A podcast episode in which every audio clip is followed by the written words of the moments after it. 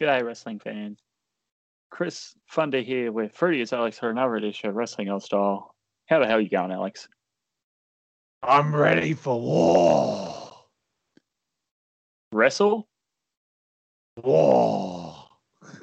Games? Yeah. yeah, this is a WCW Wrestle War 1992 War Games. Uh, the 5th of, wait, stupid American dates.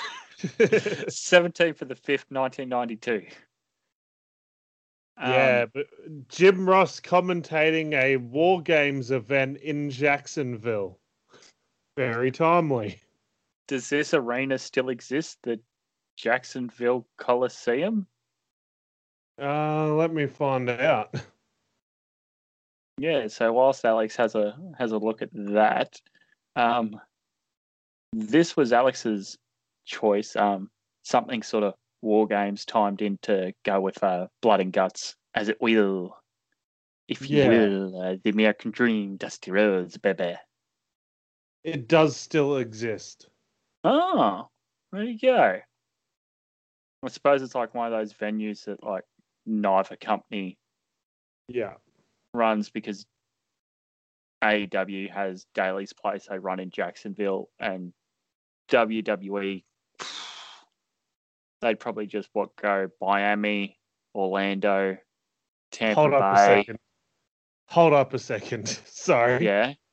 I I'm technically right. It does still exist, but the original Jacksonville Coliseum was demolished and replaced with the VyStar Veterans Memorial Arena.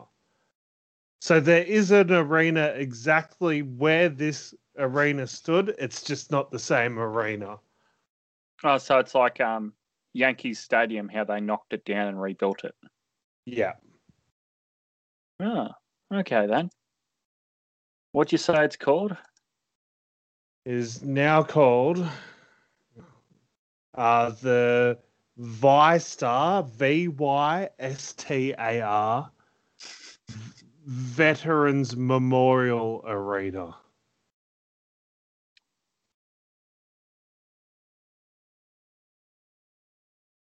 I think Rawls run there. Maybe. Uh, I don't know. It doesn't. Uh, it's got a capacity of ten thousand, so maybe they've done a raw there. events, uh, Elton John concert. Oh my Oh, God. there you go. October 17th, 2006 episode of ECW on Sci All Fi. right, I'm gonna find out what happened on that episode. Okay. Uh, also, the 20, uh, 2007 pay per view One Night Stand. Uh, well, that had that awesome Great Khali John Cena match. yeah, I remember that. And then again, it hosted Raw August 6, 2018. Uh, so it's nowhere you they've what- run regularly. You want to know what happened on that ECW episode? is Sabu or Sandman on there, or have they gone by then? no, they're there. Okay, uh, let us know then. We we had Sabu defeating Shannon Moore. Yeah, Test defeating Balls Mahoney. my boy and my boy. Who was Yeah. the opener? Shannon Moore. Shannon Moore and Sabu. My boy. Shannon Moore. No, Sabu. Oh yeah. We've drafted everyone so far. All right. Uh, no one from this next match has been drafted. CM Punk defeated Rene Dupree. The main event, my boy, Rob Van Dam defeated the big show, my boy. But another match on here which confuses the hell out of me reading this result.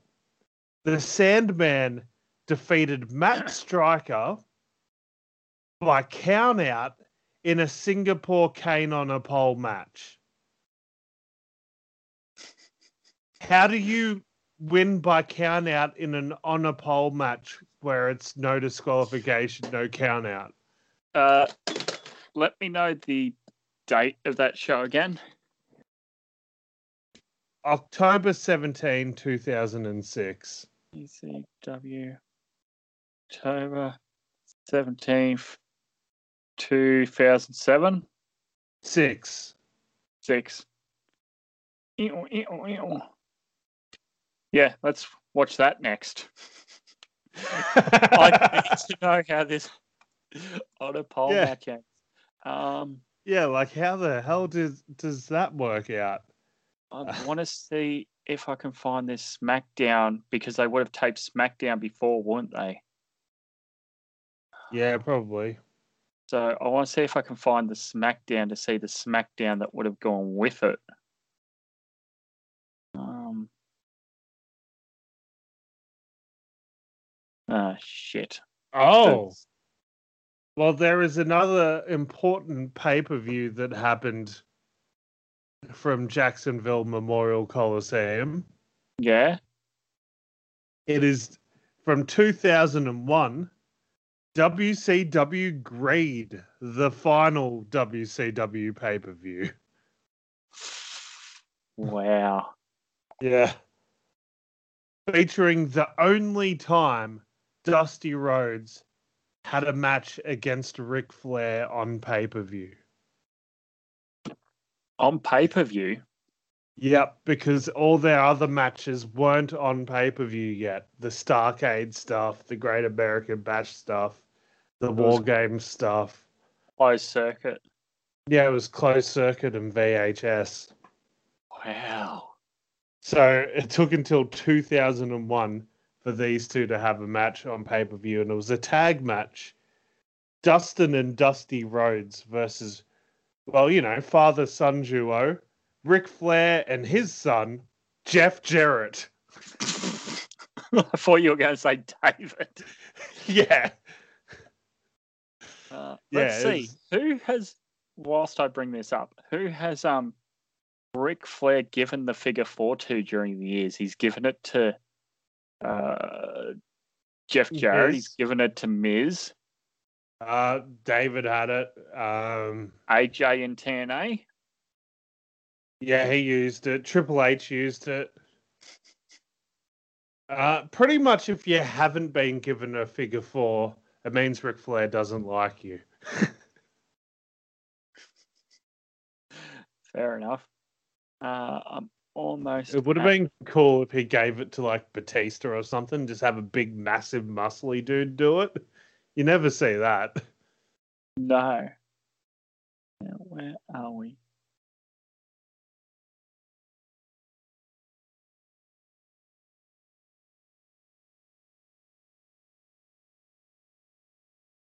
I mean, that one, I think. Um, go down. Keep going. The, uh, yeah, SmackDown number. I had it there. Number three seven four, Jacksonville, Florida. Ah, yep. So let's have a look at what was on this card. Wow, we we haven't even started this show, and we're on the biggest tangent. But at least we're doing our history on this arena we're about to visit. A dark match of Matt Hardy versus Gregory, Gregory Helms. Helms. United States Championship of Mr. Kennedy. Kennedy, the champion versus name redacted. A singles match of Vinto versus Vito. What did I say? Uh, not that. So that versus William Regal. Vito in a dress at that point in time, humans. Not the most forward thinking company. No. Oh boy. Um yeah, Kane versus Montel Vontavious Porter. Rey Mysterio versus Jamie Noble. The six man tag team match of Brian Kendrick, Jimmy Wang Yang, and Paul London with Ashley versus Idol Stevens, KC James, and Sullivan with Michelle McCool. Why don't you click on Idol Stevens and find out who that is? Okay.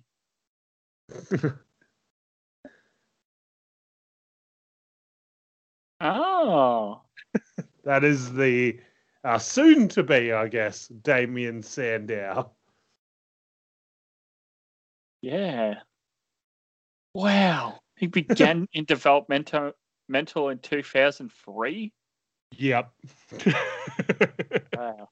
Uh, and your main event, a triple threat for the World Heavyweight Championship, the Big Gold Belt, number one contendership. Bobby Lashley versus Dave Batista versus Fit Finlay. yes. All right. Quick trivia question. You got Yeah. to try to figure out who the world champion is at this point in time, because I can tell you off the top of my head. 2006. Yep. Would it be Taker? Nope. I'll give you two more guesses. Taker. I don't think it's anyone on this show. Am I right? Re- no one on this card that you can see. Uh, Is Jamie it... Noble had a match against the previous world champion. So that should give you a bit of a clue as to who was champion that year. No, I'm I'm thinking Triple H, but he's probably still over on Raw terrorizing. Yes, you are correct in the fact that he's still on Raw. Okay, so that's two. Who did Oh, is it the belt to? Is it too early for Cena? No, uh, Cena is actually the champ on the other show. Oh, yeah, I got no idea then. King this is- Booker. and with that, I immediately lose my privileges on Fox. yep, he immediately has to give me a set of a crown, a cape, and Booker T. oh, no, I've been trying for months. Humans, he won't. He won't give him up. can do you up, I can let you down. Ba-da-ba, ba-ba-ba-ba-ba. Anywho, Yeah, Um, ECW, poor yeah. ECW. It's only Finlay- number nine. Finlay and William Regal were a part of a stable with King Booker at that point in time. By the way, called the King's, Court. Yeah. Yeah. Yeah. Oh man, I was actually like, that was like my last proper run before I went away from watching wrestling. Like I was obsessed with 2006 SmackDown. Oh man. Should we get on to what we're supposed to do? yeah, let's do it. Let's go to war. Let's talk about the craziness of this show. So, uh, your commentators, Jim Ross and Jesse Ventura, uh, claimed attendance is 60,000, probably thereabouts. WCW were usually pretty good with their numbers, weren't they? Yeah. So, there was times where WCW would say, "Oh, we had uh let's just say twenty thousand people in attendance," and then Meltzer reports, "I don't know what they're doing, but they actually had thirty-five thousand people." where they would actually claim they had less than what they actually had. why? I don't know, just it wasn't the most efficiently run company at times. So, who's, I suppose, late 90, oh, early 92, who's uh, in charge backstage? Because this is before Eric's really in charge. Yeah, uh, I would. I think this is the Bill Watts era. Ah. Yeah, yeah. So we've got This Eric Watts on the undercard. Oh, if Eric Watts is on the undercard, then this is definitely the Bill Watts era. Because when Bill Watts gets fired, Eric Watts goes bye bye too. Yeah. Ah man. So so he's in charge. When does Eric sort of ascend to power? Because most people think 95, but isn't it like late 93, early 94? Yeah, I believe it's uh, around early '94. So Yeah, that time period is about right. Late '93, early '94. Um, yeah, so it's not too long after the end of the Bill Watts era. Fair enough. Uh, opening contest is a tag team match of Diamond Dallas Page and Thomas Rich defeating Bob Cook and Firebreak Chip. Um, do you have much to add on this match? Uh, I do not. Um, yeah, this was um, this was a dark match. This wasn't on the actual pay per view. Ah, I wasn't sure if I missed something like on another segment or not. yeah. Immediately yeah. thrown under the bus. yeah uh, Diamond Dallas Page in this era is just not what you think of when you think of Diamond Dallas Page. Yeah, you think of down down down down down down down down D D P down down down down down. Yeah, so it's th- completely is, different. This is cigars. yeah, see, it's completely different. Uh, this is cigar smoking. Uh, many gimmicks all at one time whilst walking out to the ring. DDP. It's just so bad. Oh, who was that in Aussie wrestling where somebody had like six gimmicks going at once last year or the year before, and we were just like, mate, pick something and stick to it. Yeah, I, I can't remember off the top of my head, but yeah, yeah, that doesn't shock me. Shark Boy. Ah, oh, I miss him. Anyway, going on to the taped events here. So Chris isn't a complete idiot. Leave him, brother. WCW United States Tag Team Championship match. The Fabulous Freebirds members Jimmy Garvin and Michael P.S. Hayes defeat Greg Valentine and Taylor Made Man, who were the champions. So your free yeah. the Freebirds are your new champions here. Yeah, uh, they beat the Hammer and the Rooster. Yeah, uh, Terry Taylor. Terry Taylor, oh the red, the Red Rooster. That just clicked for me as soon as you said like his proper name. It's like yep. Taylor Made Man. Who is that? Bang! It clicked. Yeah. Yeah, it was a new gimmick he was trying at the time. It didn't click at all. Ironically enough, the most successful gimmick he ever had was the Red Rooster.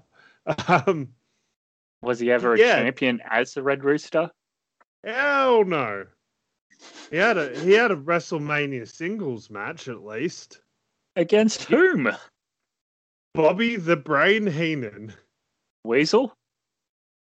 Nah, Bobby came out dressed in like the Andre the Giant one strap thing. So good. Uh, so man. funny. Um, and like they gave him like the Andre camera treatment and everything, like filming from underneath and stuff. Yeah. Uh, Bobby's so good. Um, what do you think about a WCW United States Tag Team title? Uh, Mid card tag belts. For or against it?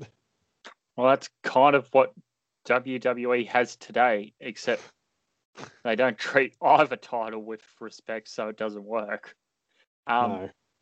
I'm for it in companies that are big and have, if you're not going to split uh, weight divisions and you're just going to have um, like a local or international sort of divisions, if you want to call it like your world division and your United States divisions, then yeah, yeah that makes sense. Um, I'm just trying to think. AEW, I wouldn't do it today. Uh, they're sort of the only company I think off the top of my head outside of New Japan that we regularly talk about that would have a big enough tag division. New Japan has their split uh, weight tag divisions, and WWE tries to do tag team wrestling today, but just fails. Yeah.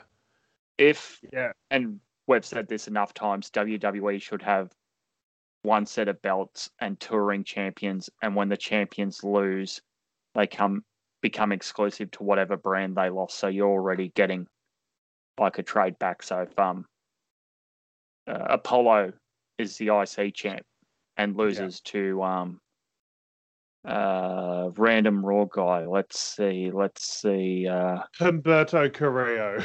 Thank you. There's a was, random raw guy. I was trying to think of somebody who's not jobber, but sort of somewhere in between. Yeah, losers to Humberto, you'd put uh, Apollo on Raw and just make Humberto your traveling IC champ. Yeah.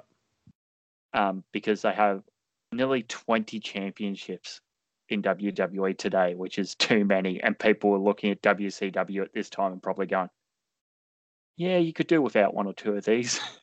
yeah, yeah. I think um, oh, this is just before or just after the era of a WCW World Champion and a WCW International Champion.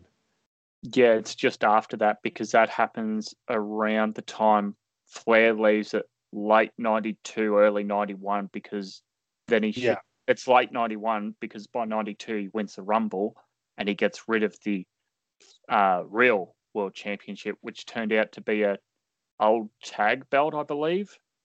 Yeah, but they actually even changed the graphics on it to say real world champion or something on it instead of tag team champion. Um, at this stage, you had the WCW World Tag Champs, the Steiners, the World Television Champ, Barry Windham, the Light Heavyweight Champion, Flying Brian, the World Heavyweight Champion, Sting, the US Heavyweight Champion Rick Rude, and the US Tag Team Champions. So this is yes. just after they've left the NWA as well. Yeah. By the way, that is an extremely talented group of champions. Like Rude, Sting, Pillman, Steiner brothers, Windham. Yeah, that's that's talent. Hammer and Rooster, absolute talent. Yeah, yeah, I was deliberately ignoring that part. But they lost the titles anyway to the Freebirds, which are a much better act. So I suppose before we move on, since you brought up the question, I just steamrolled over you. What are your thoughts on uh, mid card tag belts? Uh don't like it one bit. awesome. I'll take note of that and add it to my fugs. Chris picks a twist. US tag team titles. And go, Alex. Although yeah. saying that since the uh, the second draft, we do have enough tag teams. Yeah, I actually probably could do it too. And if you gave it to me, I would do it well. do it well just to spite you. Yeah. And just uh, when you're starting to really love it, I'll get rid of it. you don't like what you think you like you like what I tell you to like. but uh, yeah, I, I, thought this match was uh, it was a very '80s tag match, and it was 1992. yeah, it is WCW at the time. It is still Southern wrestling '80s style yeah. mostly. It um, is slow plotting, grab a hold, wait for the crowd to start clapping. Once they're at their full clap, pretend you're going to break out of the hold, but lock in the hold even tighter. uh, from that, a singles match of Johnny B. Bad versus Tracy Smothers. Yeah, yeah, wow. This is early days of Johnny B. Bad too, the future Marc Mero. Um, I I used to love this gimmick as a kid. Oh, what's um Mero's uh, nickname he had? Um, the Wild Man. Marvelous uh, Marc Mero. Yes, thank you. Yeah. Um, I thought yeah. this was a, a really good match, and this era of Tracy Smothers is something that I've not really seen a lot of. No, I was actually watching this and I was like, oh, I'm really happy that Chris is going to watch some Tracy Smothers here. Yes, that full blooded Italian Tracy Smothers. Yeah, I, I, saw a promo recently and it had like the FBI on it and it had like Tommy Rich and Tracy Smothers and and um, you just hear Tommy Rich in the background like pretending to be Italian, but he's still got his thick redneck accent, and he just goes, "Somebody say something about lasagna." uh, it's um, it's uh, one night stand. I believe it's the first one, and Styles is doing the commentary, and he's going, uh, like, uh, Nunzio is full blood Italian, comes from Sicily, and he's like, Tracy Smothers couldn't find Italy on a map. yeah.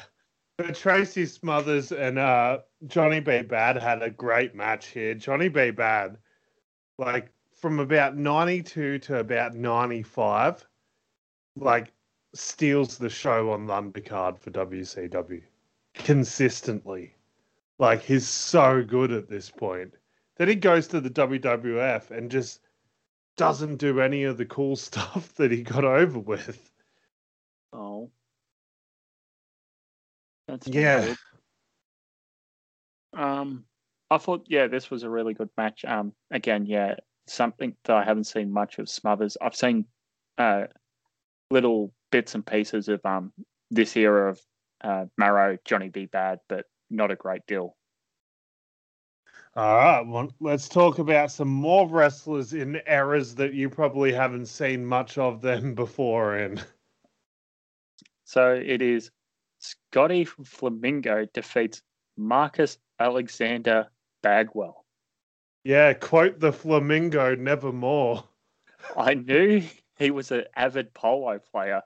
I completely forgot about him hanging out at the uh, Flamingo Lounge.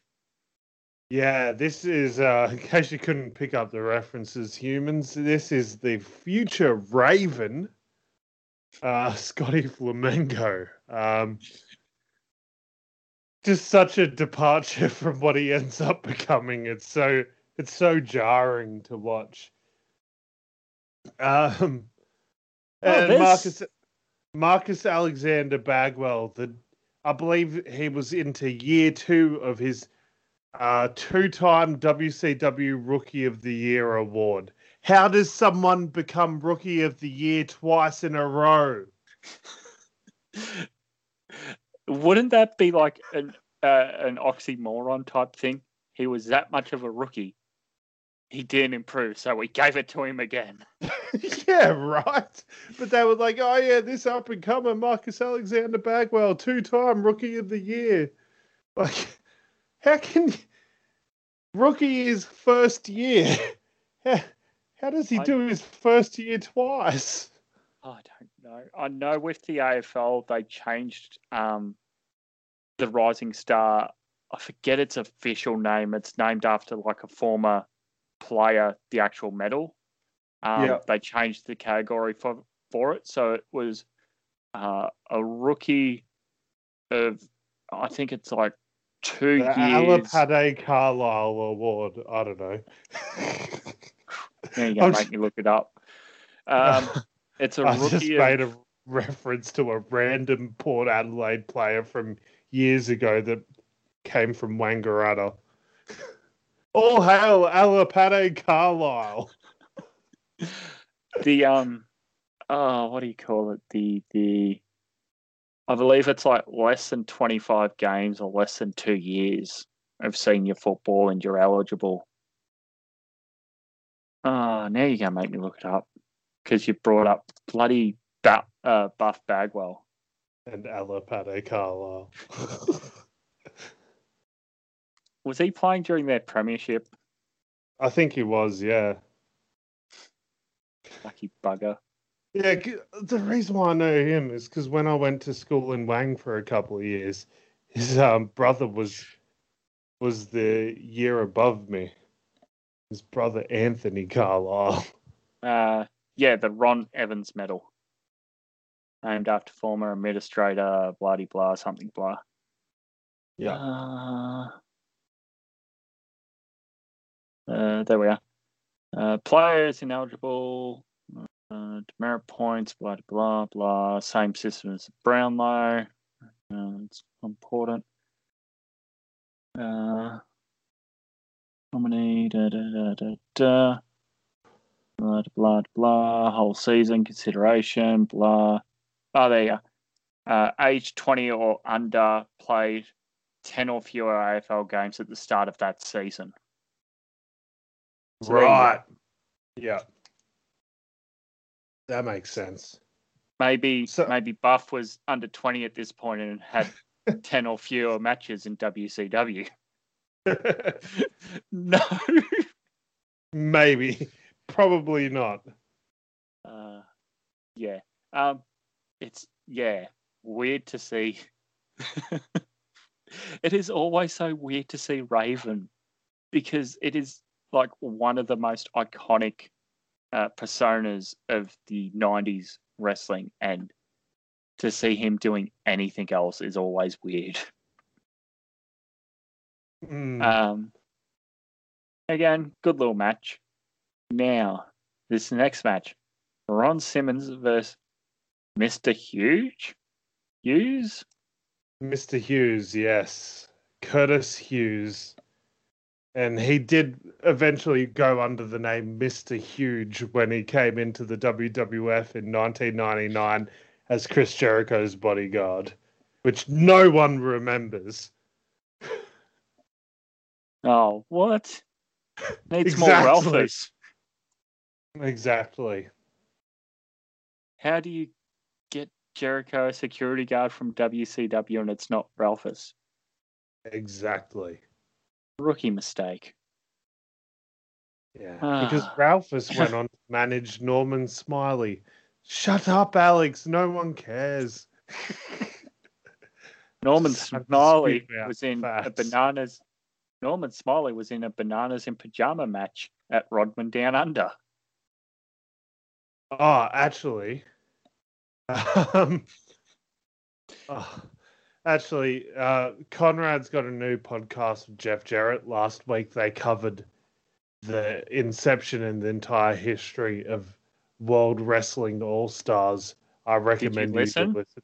Yeah, it was great. I highly Okay. recommend you listen to it. I'll listen to it and we can talk about it next week. Yeah, now, this match was good. Um, I didn't know much of Mr. Hughes before, so I didn't really have much of an opinion to go on. no, but this is Ron Simmons like on fire. This is just after his world title run Yeah, or just before? just after. Okay. Because Oh, hang on. that's what I'm Mi- thinking 92. Yeah. Yeah, I think he might be just about to win it.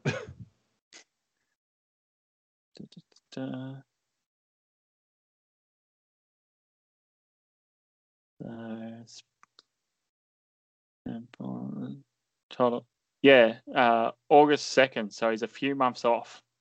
yeah. Yeah, That'll so be- he's just about to win it. Yeah. Crazy to think. Yeah.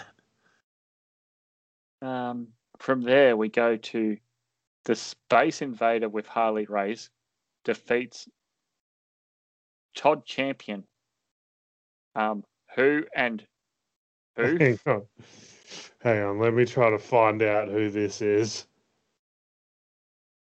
Yes, so WCW's Super Invader is Hercules Hernandez from the WWF. He uh, used to wrestle with like a ch- he used to come out to the ring with a chain on and all that sort of stuff.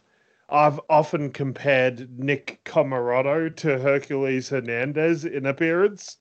Yeah. Um, yeah, uh, I used to love Hercules Hernandez as a kid, but yeah, he sort of left the WWF and sort of disappeared off the face of the earth.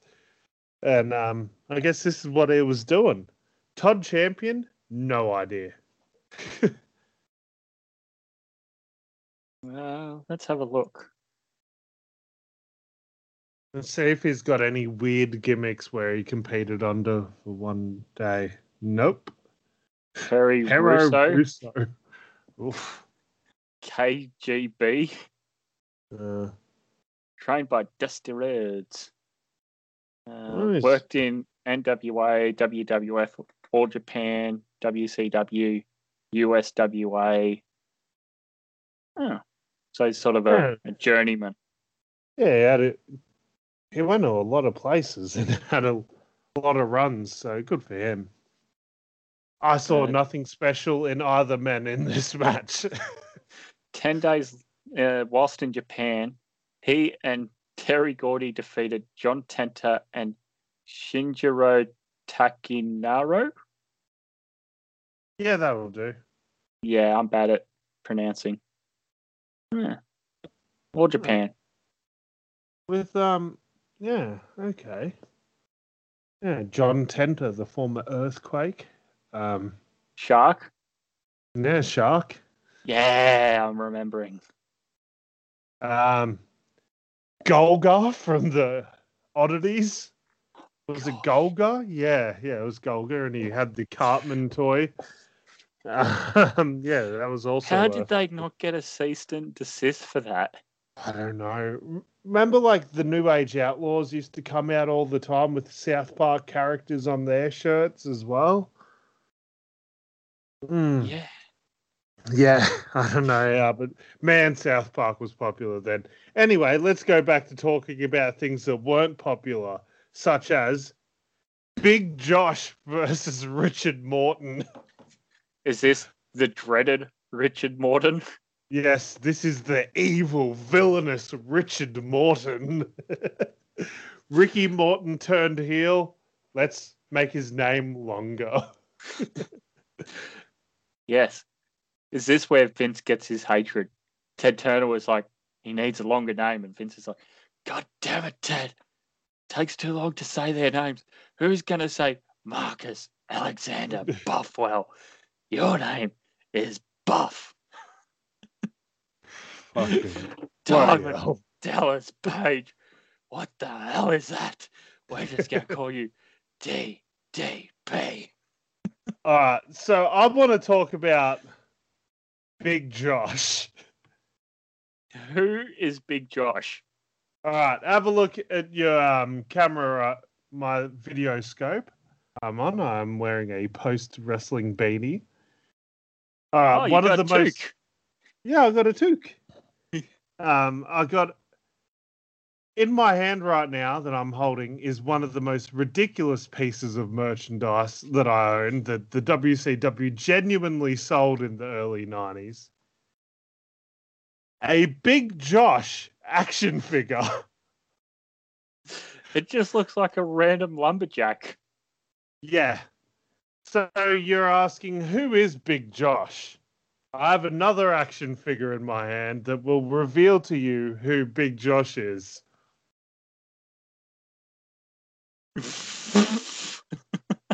He is the original Doink the Clown, Doink, bruh. making kids cry, bruh. yeah, um, it is. Yeah, the evil Doink for that matter. So yeah, uh, I just wanted to have a slow, humble brag that yes, there is a Big Josh action figure, and yes, I own a Big Josh action figure. oh gosh. Is it worth a lot of money? It is. It is worth a heap. I'm gonna. I'm gonna do a quick little search, but yes, uh, Big Josh versus uh, Richard Morton, absolutely ridiculous. It's it's much like the rest of this show where it's a, around five to ten minute 80s style matches. There's nothing by today's standards it's really spectacular to write home about. It's just more the little, oh yeah, this was this guy also. like we've mentioned it like five or six times already. Did you know such and such was such and such? Yeah, that's that's the curse of WCW. Have watch early '90s WCW to see all your favorite stars before they had anything going on for them. that's basically what it is. All right, quick update. Recently, on the first of May, a WCW Big Josh action figure, still in its original packaging, Oh, sold sold for a one thousand and eleven Australian dollars. How much is it without packaging? Uh, it is sold from anywhere between 300 to 150. So the highest was 300, the lowest was 150. So about two twenty-five. That's pretty Yeah. good, pretty good Yeah. price for an obscure wrestler. Yeah. Uh, I would highly doubt he even made that much for this match. Burn. um, He got a hot dog and a handshake and his figure taken away. yeah. Um, I suppose. yeah, let's move on to some actual good wrestling. Yeah. Uh, WCW World Light Heavyweight Championship. I forgot they had a light heavyweight title. You kind of always remember the cruiserweight title and forget this one existed for a brief time. Yeah, this one was pretty much created just so Brian Pillman had something to do. So because yeah, they felt like he was too small, so let's create a title for him. And this title was def- defended on the first ever match of WCW Nitro, so it lasted.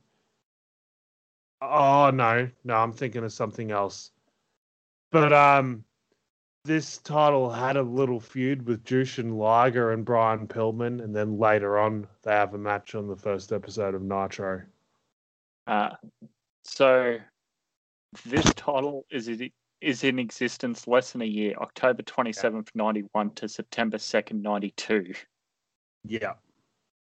Um, yes. So, yeah, Pillman and Liger have a couple of pay per view matches for it, and then they have the first ever Nitro match. So that's where I got confused.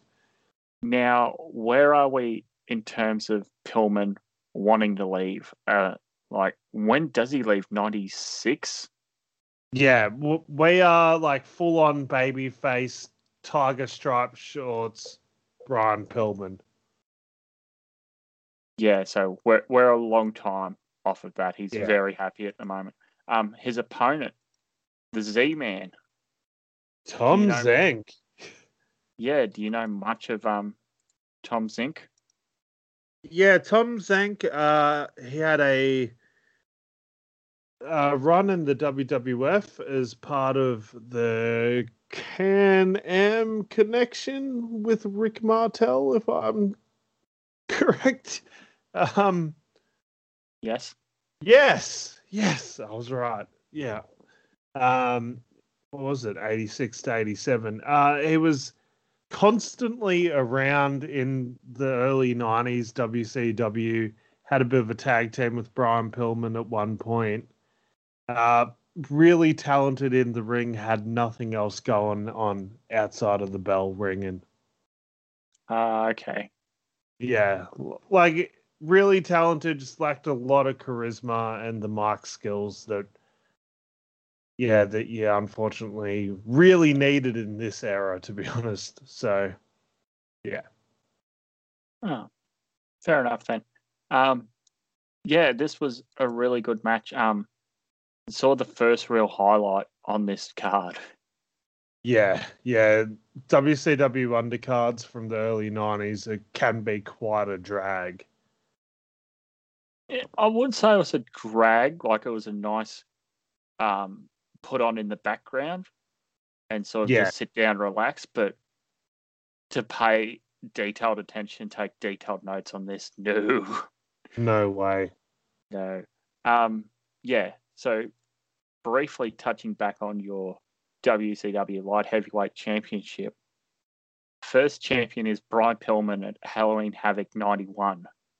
Do you know how long he holds the title for before losing it? Does he even lose it? He does. Uh, oh, so he has it for what? A couple of months? A few months? Uh, holds it, yeah, about two months, uh, 59 days. Loses it to Liger for 66 days, regains it for 112 days before losing it to Scotty Flamingo for two weeks. It loses to Brad Armstrong for 59 days before it is uh, vacated due to Armstrong's injury, and a tournament to crown a new winner, a new champion was announced but never held. Yeah, I think they just gave up on it. Yeah, I think around that time is when they moved Pillman and Zenk into a tag team together. And then, yeah, I think Pillman and Zenk became a tag team around like the middle of 92. And then they quickly broke up. And then Pillman turned heel on Zenk. And then Pillman started teaming up by the start of 93 with some dude called Steve Austin. Never drew a dime. Never drew a dime. Yeah. Um.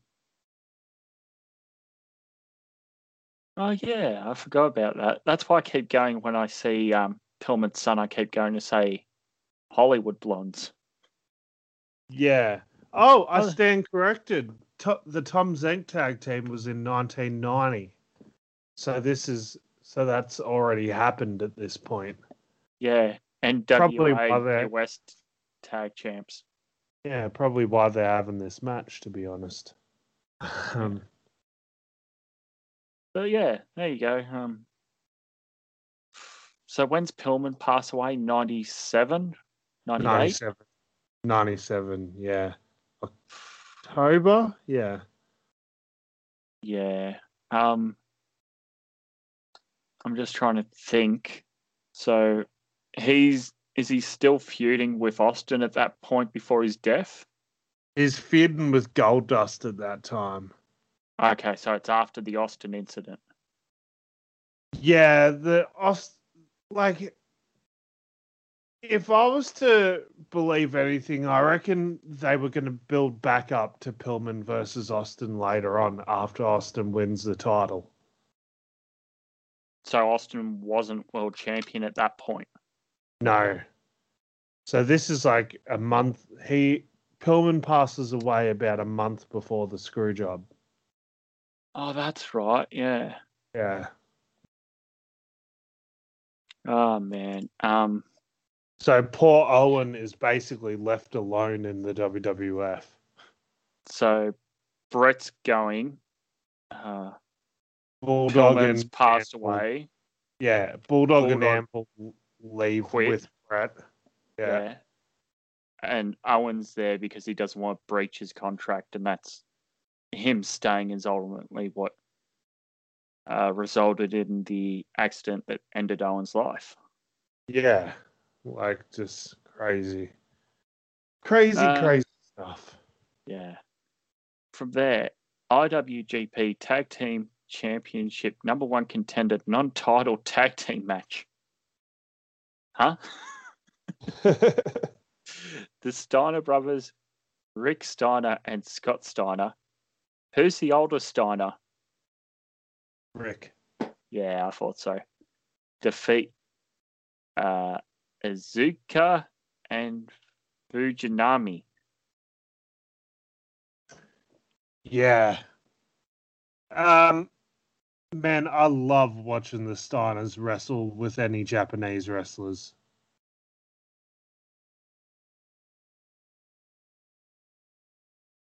Oh. Tatsunu, Tatsunumi Fujinami is a six time IWGP heavyweight champion. Yeah. Oh, that's a wild man, Takaski Iska. Yeah. yeah. So uh no iron fingers on this one. Um but yeah, Fujinami, like he's a fantastic wrestler this time. Iska's sort of just coming up the ranks, but he's showing a lot of potential too. I thought this match was incredible.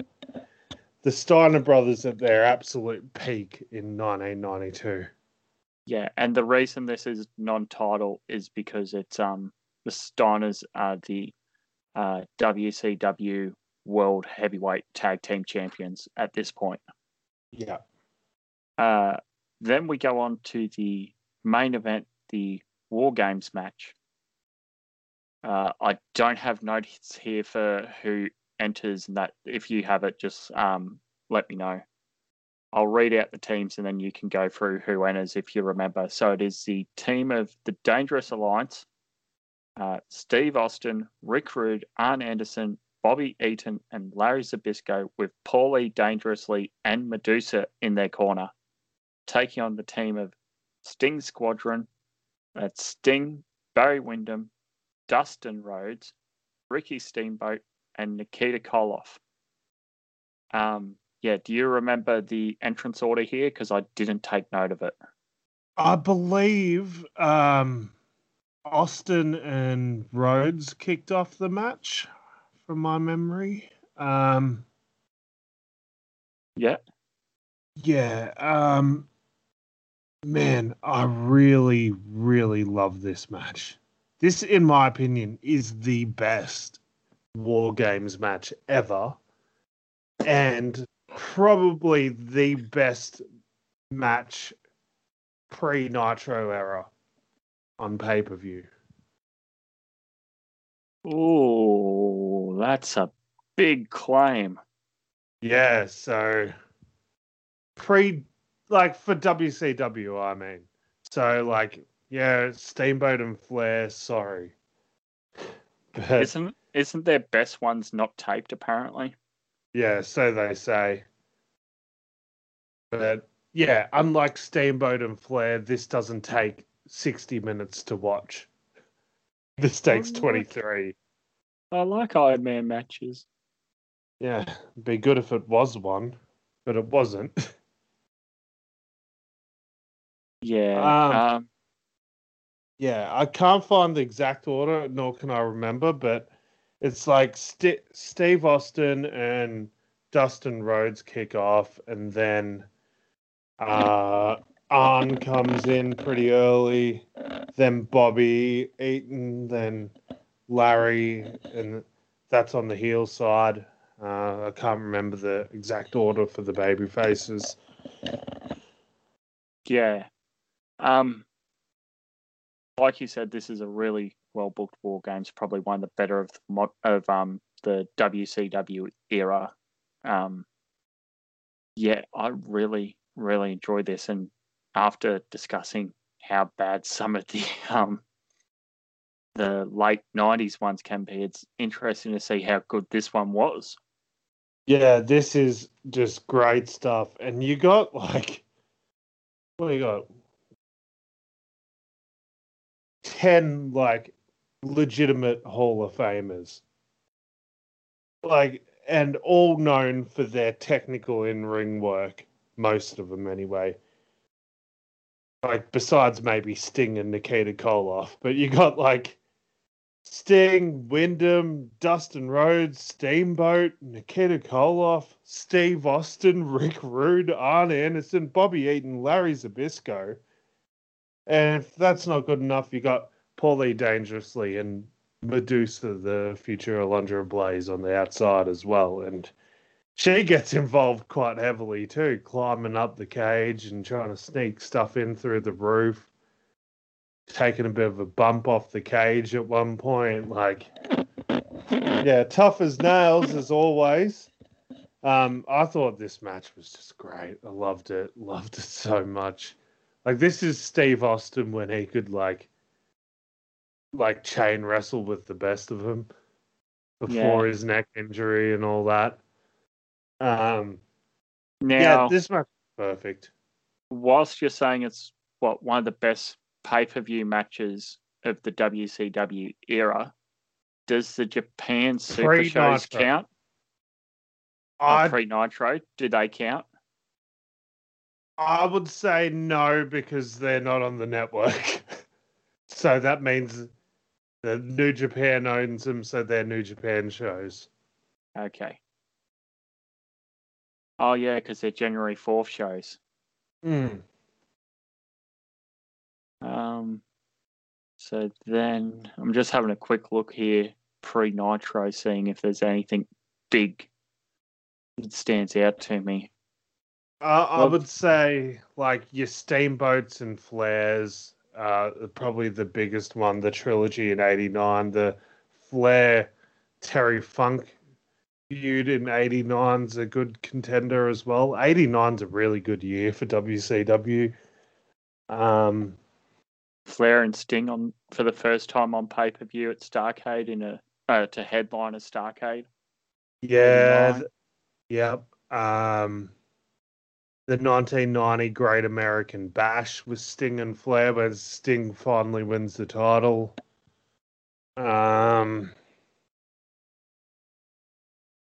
yeah, there's some good. Uh, there's some good war games in there as well. The the Sting Great Muta Great Muta feud, and even that uh Ric Flair and Sting versus Muta and Funk uh, tag team cage match is great. But yeah, I, I would have to say that the Sting Squadron versus Dangerous Alliance War Games match might be the best match of the pre Nitro era. And I could almost make an argument to make it the best match of WCW history. Why was Starcade headlined by Battle Boyle Ro- Royale twice? Yeah, that's that's when they didn't think Starcade was the draw, so they did gimmicks with it. oh, It's really tough to understand, but the Battle Bowl's like lethal lottery. Like they spin a wheel. Oh, not spin a wheel. They spin a tumbler sort of thing, and you randomly select tag teams. So like, oh, Sting and Vader are feuding. Oh, they Ah, can they can be tag teams. So then there's a heap of tag matches, and then the winners from each of those tag matches get entered into a battle royal at the end of the night. And then the last two people from that battle royal face off in a singles match, and the winner becomes the Battle Bowl winner. And if that sounds vaguely familiar to anyone, that's because the Dynamite Diamond Ring is a complete rip-off of the Battle Bowl. fair enough then. Yeah, it's such a convoluted gimmick, but I'm still trying to figure out a way to work it into Fugs. Why not do the Dynamite Dozen Battle Royale? Yeah. Yeah. Oh my god. We could do a Yeah. super show, Alex, if you want. We could do the reverse Thunder Bowl, where, where instead of 100 wrestlers are split into 50 across two rings, we have them start on the outside first and fight to get into those two rings. What the hell is a Thunderball? I've never even heard of this. Don't you ever go through the wormhole of weird gimmick matches? I did not know a Thunderball match existed. I'm going to find it. of Battle Bowl involves 100 wrestlers split into 50 in two rings. The only way to be eliminated is thrown over the top ropes. No matter how and where you hit, whether it's upon the apron, the floor, or the barricade, you are also eliminated. When 25 wrestlers are left in each ring, stage two begins, where all 50 wrestlers get into one ring and there is no elimination. Uh, yeah, it says, and there is no elimination. After a five minute period, the match turns into a battle royale where elimination is gained by throwing your opponents over the ropes onto the floor. Where, uh, when give wrestlers remain, stage three begins. The third stage then turns into a five way match where pinfall and submission eliminate an opponent. When two eliminators, when two wrestlers are left, the match turns into a last man standing match where KO is legal. Absolutely ridiculous. I tried to. Google and find the actual match, and I couldn't find it. One of those. The Thunderbolt match. I want to find a hundred pe- person bloody battle royal, but I can't find it. I don't even know if it's ever actually happened. Surely not. Uh, I think I've got 40 male wrestlers at the moment in Fugs. I'd be close to halfway. I I reckon I probably got like over fifty.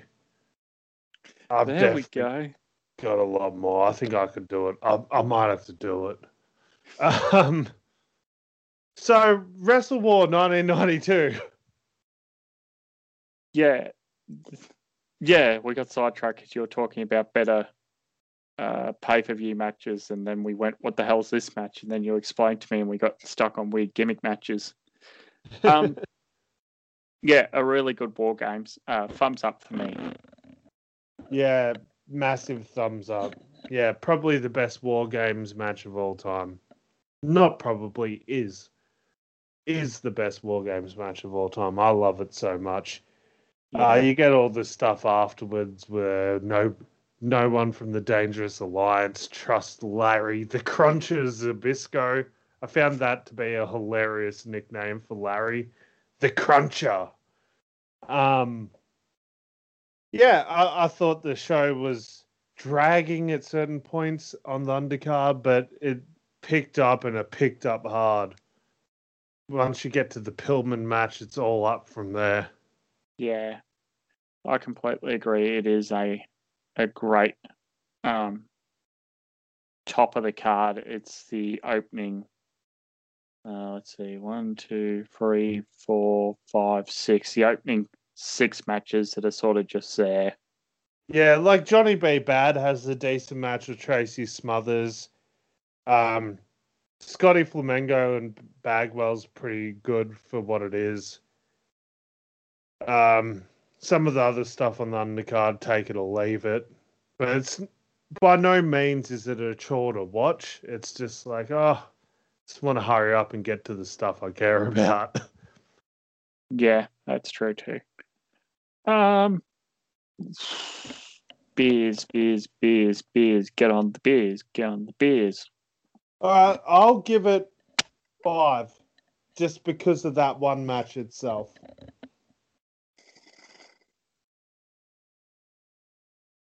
And because those those three top of the card matches are just so top tier for my liking. Like I loved all three of them so much.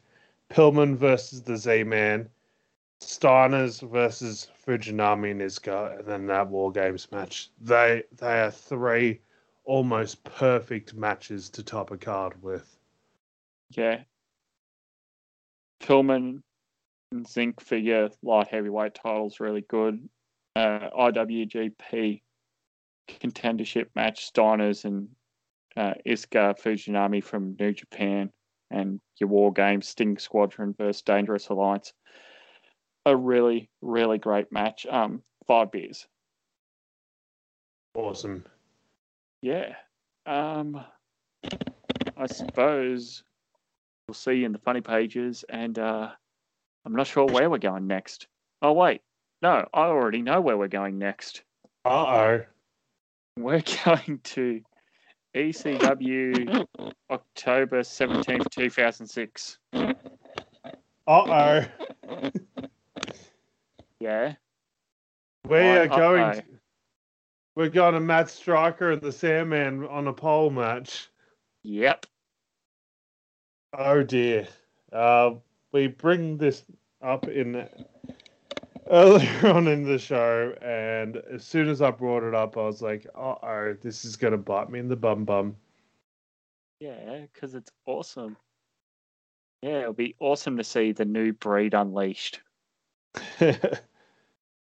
Um, well, if we're gonna go here, let's let's do it. Yeah, bugger it. I don't think they have any other championships at this time. October. No, they don't. It's just the Uh, ECW title. Yeah. So it'll be interesting to see how much promise there was a few months into following One Night Stand, which we've already talked about and talked about the first show. Yeah. Oh Uh, man, we're we're gonna have to start watching some original ECW pay per views. I'm gonna. Oh, I've New actually Jack. alre- Yeah, we need to need to find some like non WWE network version of things before we do that. Yeah, that's a good point too. Ah, well. But I suppose until then, um, where can the good humans find you? You can hit me up on Instagram and Twitter at Fruity's Alex. You can find us on Instagram and Twitter at Wrestle Star with an AUS. Search us up on Facebook, Wrestling Star, and you can find Chris at at I'm Chris Funder as well. You can go back and listen to the entire Wrestling Aus Style archive for free on SoundCloud, Google Podcasts, Podbean, Spotify, Stitcher, TuneIn, the Weekly Wrestling Wrap on YouTube, and using the RSS feed found in the show notes below for your podcast of choice. Nothing left to say but good day, and we'll speak to you next time.